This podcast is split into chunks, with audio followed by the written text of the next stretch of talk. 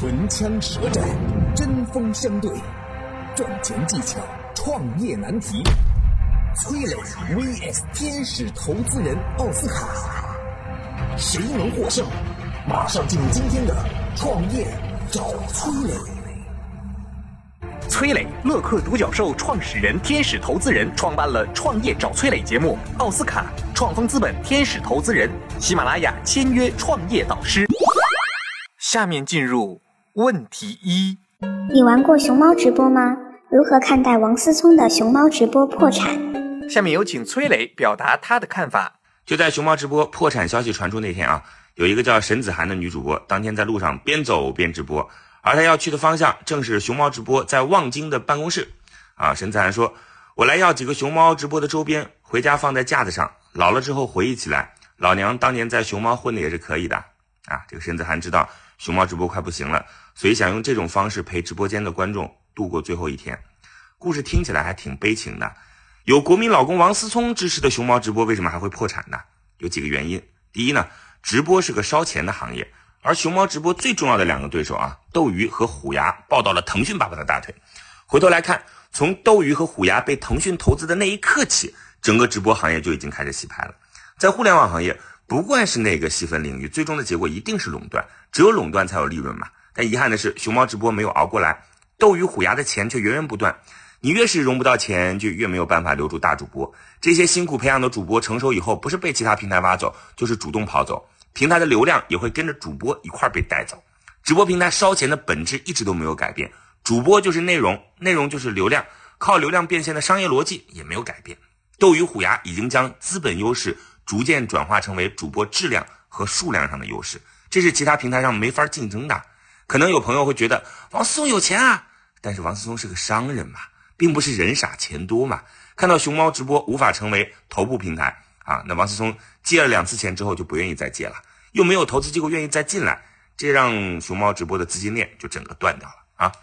第二呢，熊猫直播内部的管理也存在问题。熊猫直播对员工的要求可以用九零后经常说的佛系来形容，这种佛系呢也是导致熊猫直播衰败的重要原因。直播管理和运营人员对于主播划水然后刷量这都不去管。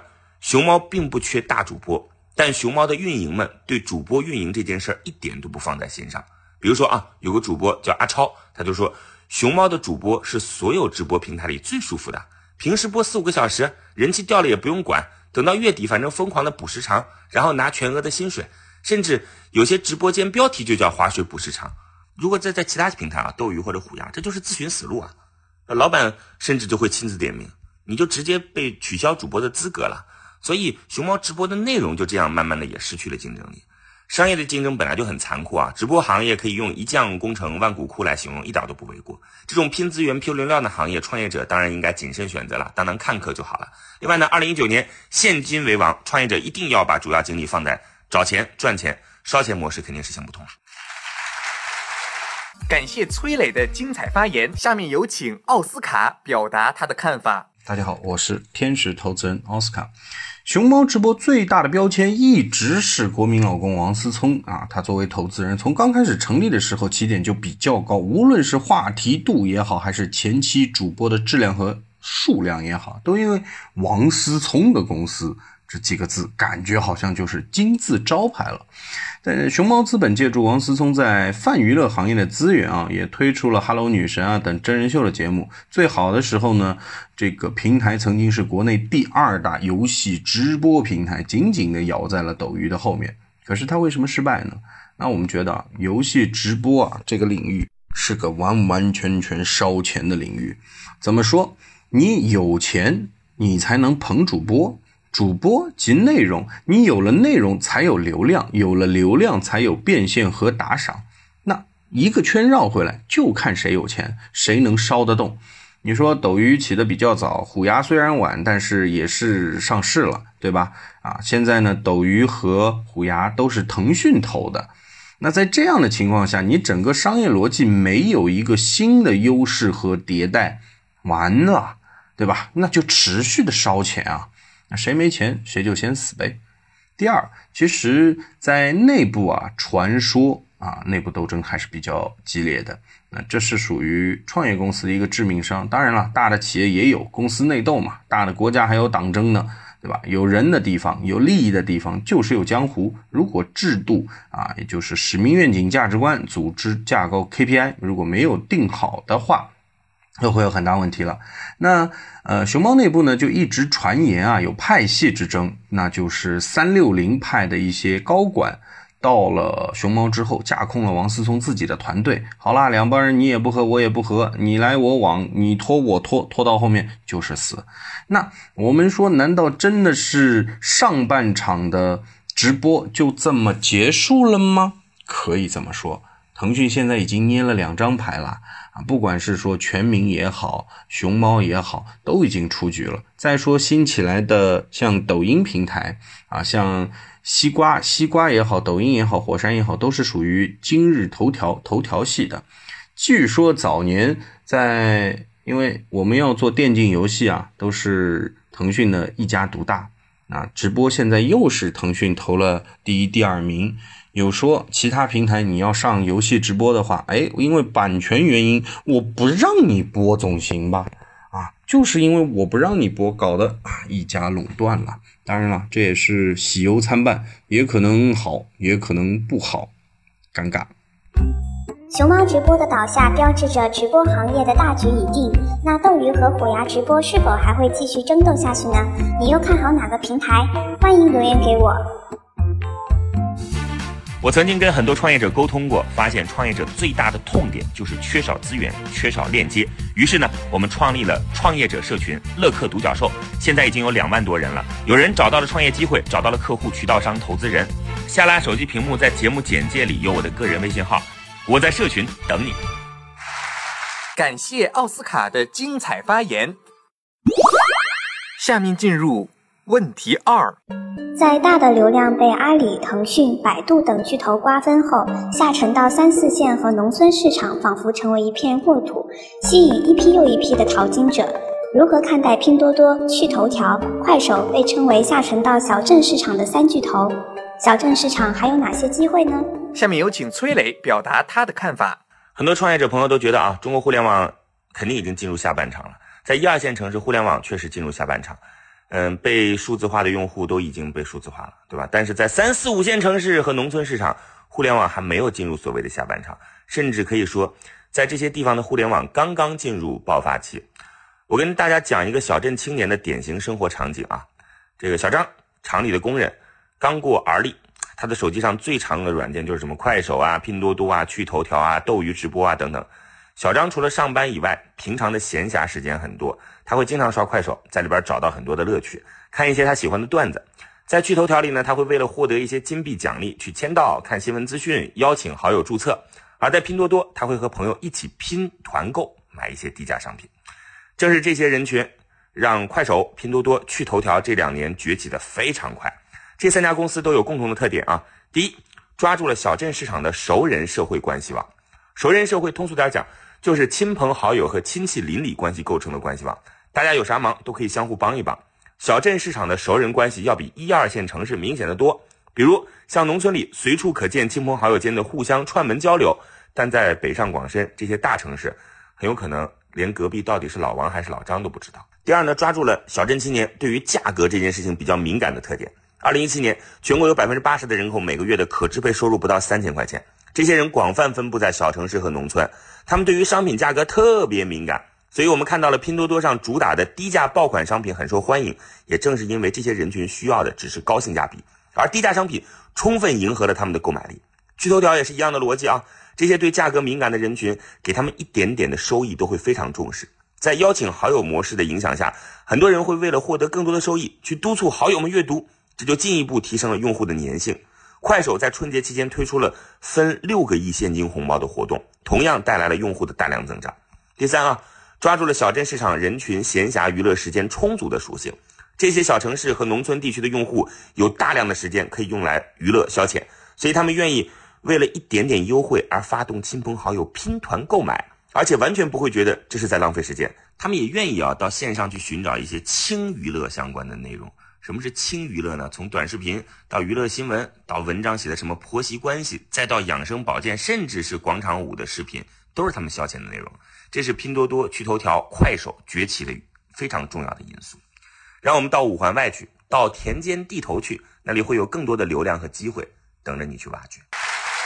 感谢崔磊的精彩发言，下面有请奥斯卡表达他的看法。大家好，我是天使投资人奥斯卡。很多人都看惯了一线城市人挤人的场面，大家最直观的感受就是除了人多还就是人多。但是你知道吗？一二线城市的人口只占大概是 三点九亿上下，三线以下人士和农村的一些城镇的人口规模在十个亿，这十亿人可是相当于美国总人口的三倍。所以三四五线城市的农村市场的红利期其实还是非常长非常大的。那嗯、呃，在这里面我想和大家聊两个点。第一个就是如何建立竞争的壁垒。在今天啊，套路的模仿啊、抄袭啊等等已经太过司空见惯了。你一个方式玩得溜，马上一堆模仿者在你后面啊。比如说用利益来刺激来收买流量的，流量来得快去得也快，一旦没了利益刺激的很多就会离开了。这样的事情已经在一线城市发生过太多次了，下沉到小城镇应该也不例外。如果你没有自己的行业壁垒，没有自己的纵深，没有自己的核心产品的话，那崩塌可能也是一瞬间的。那我们再来说第二个啊，如何挖掘这种流量的价值。因为刚才也说到了，十亿用户在那儿呢，你怎么去挖呀？啊，我们说投资人啊，不会是光看流量的规模，还要看流量的质量。这个质量表现在什么程度呢？也就是变现。那我们说小城市农村市场虽然有大把的流量，但这些流量的广告价值高不高呢？啊，对吧？那他们是只围观不掏钱，只捧了人场，没有捧钱场，还是说他们的变现可能性非常高，只是我们没有找到一个好的切入点呢？那用更多的方式去赢得资金，要从流量里面挖出石流来，也就是精准细分市场。这一块很重要，只有这些市场的流量价值与一线城市相当的时候，拼多多才有可能成为阿里，趣头条才有可能变成头条或者百度，快手才会干得过抖音。那最后来看看一些行业的机会啊。那从落后的角度来讲，医疗、教育啊，这些中老年市场，甚至是宠物市场，我都觉得会有很大的起色，因为一线城市凝聚了太多的人力资源。而不管是医生也好，老师也好，都没有下沉到下面去。你如果有一个好的体系，有一个好的服务体验，下沉下去的话，绝对会把这个三四五线城市迅速的拿下。你身边的朋友会用拼多多、趣头条、快手吗？你还发现了身边哪些需求没有被满足呢？欢迎给我留言。我曾经跟很多创业者沟通过，发现创业者最大的痛点就是缺少资源，缺少链接。于是呢，我们创立了创业者社群乐客独角兽，现在已经有两万多人了。有人找到了创业机会，找到了客户、渠道商、投资人。加我的个人微信号一六八六六三八八，幺六八六六三八八，我在社群等你。感谢奥斯卡的精彩发言。下面进入问题三。九零后已经成为职场的主力军，管理者应该如何管理九零后，甚至是九五后员工呢？有哪些经验可以分享下吗？下面有请崔磊表达他的看法。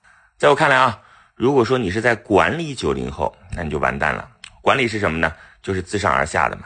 我们脑海里会浮现出金字塔，就是一个自上而下的授权体系。所以说，管理九零后这个词儿，其实听起来有点怪异，不如说是相处。当你面对九零后不知道该怎么办的时候，不妨换一个角度，就是相处的角度，把员工当成你的用户，这可能是唯一的办法了啊！我有一个杭州的创业的朋友，就在杭州，他就跟我讲说，他们公司有个九二年的女生啊，长得高高漂亮的，像个仙鹤一样。突然有一天跟他说，我觉得我这一生啊，一定要在厦门生活一年，然后就走了，没有原因啊。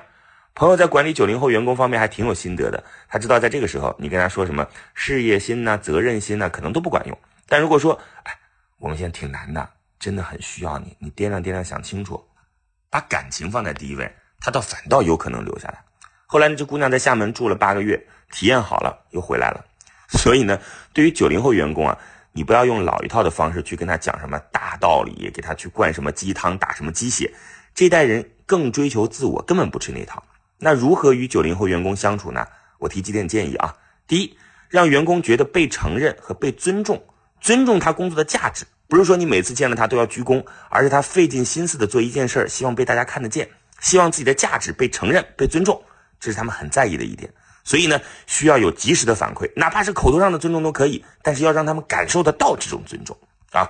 第二呢，把年轻人当作决策者，而不是执行者。前面提到了承认和尊重，那就要在心里真的把他们当成决策者，不是说让他们替你做了多少决定，而是要拉着他参与你们的决定。你会发现一件事儿，就是公司的决策让这些基层的管理者、年轻的管理者一起参与进来，接下来这个执行啊就要容易很多，而且说实话，他真的会给你不一样的视角，会给你不一样的思考。第三呢，是建立简单的规则，一起来遵守。如果是创业公司，不需要那么多规则，大概五六条就行了。比如说，不许碰公司的钱，不许睡公司的人，迟到了要买咖啡请大家喝，但大家都要认真的遵守这些规则，简单一点，而且不要写的那种太官方。第四，创业公司要少雇人多发钱，年轻人初入职没有钱，所以多发些钱会让他感觉到这个公司是有很强安全感的。比如我们公司啊，能雇六个人的时候尽量招四个人，然后给五个人的钱，这样的话其实大家都挺高兴，然后他们能多拿钱，我们其实还能省点钱。感谢崔磊的精彩发言，下面有请奥斯卡表达他的看法。大家好，我是天使投资人奥斯卡。我们先来说管理啊，管理这件事儿，它可以有套路的，对吧？我们说管理是门科学，同样的另一个维度，管理也是门艺术。那这个艺术怎么说呢？随着时间的推移，不管是六零后、七零后、八零后、九零后，因为他们的生长背景、历史背景和他们的个身的素养不一样，所以导致用的管理的方式方法是需要与时俱进的。这里面有一句话叫什么呢？叫管理啊，这些套路，你只要找到对的人，可能不需要这些套路。那如果说你找的不对的人，这些套路也没法用。所以我在聊这个话题之前，我先要跟大家说清楚，你们要找什么样的员工，招什么样的人，这是前提条件。招进来了之后，我们再说怎么管。接下来怎么管呢？无非就是内因和外因。我们来说说九零后啊，他们会有哪些毛病？无非是呃，老板说了不做，说了不听啊，屁股没坐热就拜拜了啊，直接离职跳槽了。从二零一七年的 H R 的中国 H R 的市场管理数据来看啊，呃 ,九零 后呢应该是跳槽率相对来说比较高的啊，比较高的是要比高八零后要高那么一丢丢啊，比六零后和七零后要高很多。那原因有哪几块？第一，我们说一个大环境，因为我是投资人嘛，我们经常聊行业。那这里面呢，大家可以追溯一下，来回看一下，从二零一四年开始，大众创业、万众创新开始了一波浪潮。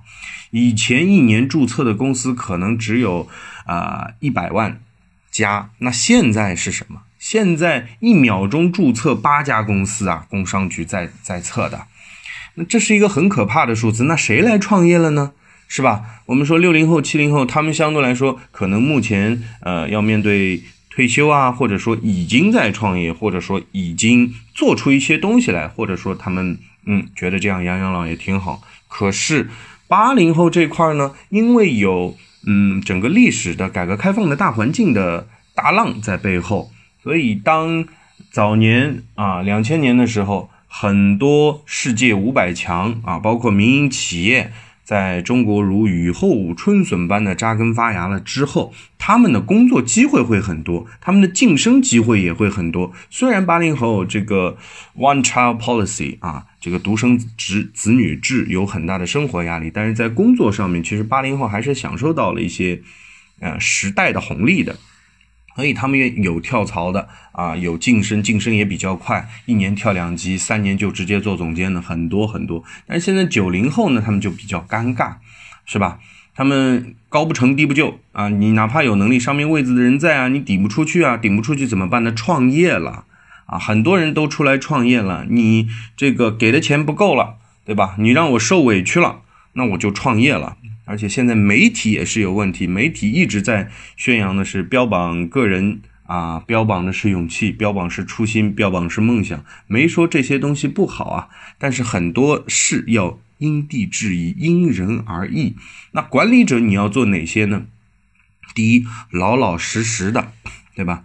该给的钱给到位啊，有些东西你就管一个十个人的公司啊，大家名字也都叫得出来，不像一些大企业，人家要靠制度来管理啊，这个迟到了一分钟就要干嘛干嘛，迟到了五分钟就要干嘛干嘛，指着人家鼻子骂，不把人家当人看啊，这些不该有的这些呃毛病啊，老板们要都改掉。而且另外你也不要去给九零后定标签，说什么九零后就是这个不好那个不好要跳槽的，所以我也不愿意花钱去培养他们，也不愿意给他们多的钱啊，这就成为了一种恶性循环。大家感受一下，要把九零后员工当作用户来看待，满足他们个性方面的需求，尊重他们，鼓励他们，给他们足够的涨薪空间和上升空间。我曾经跟很多创业者沟通过，发现创业者最大的痛点就是缺少资源，缺少链接。于是呢，我们创立了创业者社群乐客独角兽，现在已经有两万多人了。有人找到了创业机会，找到了客户、渠道商、投资人。下拉手机屏幕，在节目简介里有我的个人微信号，我在社群等你。感谢奥斯卡的精彩发言，今天的节目到这里就结束了，感谢两位的精彩辩论。创业找崔磊，我们下期再会。